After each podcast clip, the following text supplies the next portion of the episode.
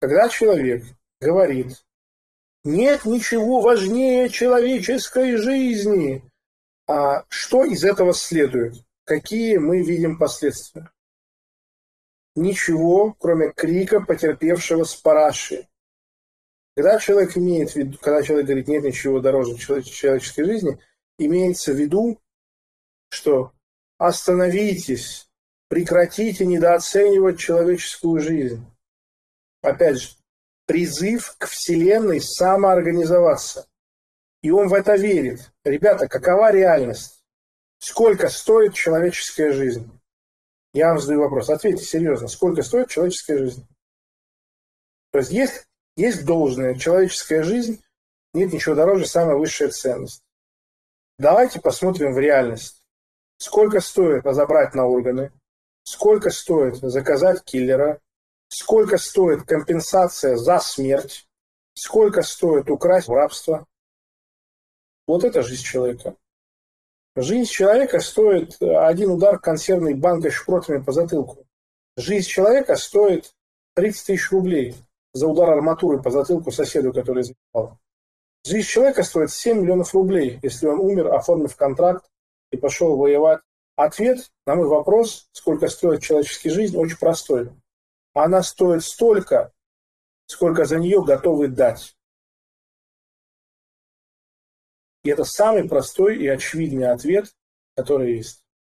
Она стоит столько, сколько стоит ее забрать. И вот эта реальность, которая позволяет нам быть адекватными, быть конгруентными и управлять жизнью, заменяется на петушиный выкрик с параши «Жизнь человека – это самое лучшее, что есть!» Как вы смеете? How dare? Конечно, такими очень легко управлять. Они же верят в магические щиты. То есть люди, которые верят в базовые права человека, в Конституцию, да, в Декларацию прав человека ООН. Они думают, что права – это магический щит, который существует сам по себе. В чем проблема должного? В чем проблема должного перед сущим? Проблема должного перед сущим в том, что должное лишает инструментов управления реальностью, так как редуцирует, сумасшедше редуцирует многогранность этой реальности. Что мы имеем в виду, когда говорим, что человеческая жизнь – это самая высшая ценность? На самом деле мы имеем в виду, что я лично готов приложить максимальные усилия для того, чтобы в обществе оберегалось и не покушалось на жизнь каждого человека, в том числе и меня, и любого, кто есть. Я хочу создать договор, в котором ты не нападаешь на меня, а я не нападаю на тебя. Когда мы выходим из должного в сущее, мы автоматом получаем личную ответственность. Как понять, что ты в должном? Нет личной ответственности. Как понять, что ты без личной ответственности? Ты в должном.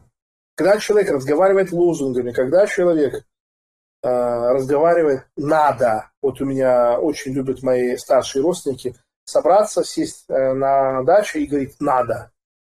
Да, по-армянски это слово звучит «петке», абсолютно заебавшее меня.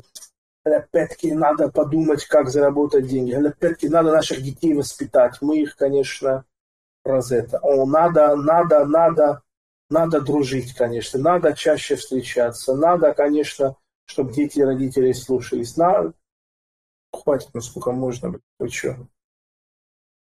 Вот, и, конечно, с людьми в должном разговаривать абсолютно невозможно. Человек в должном опасен.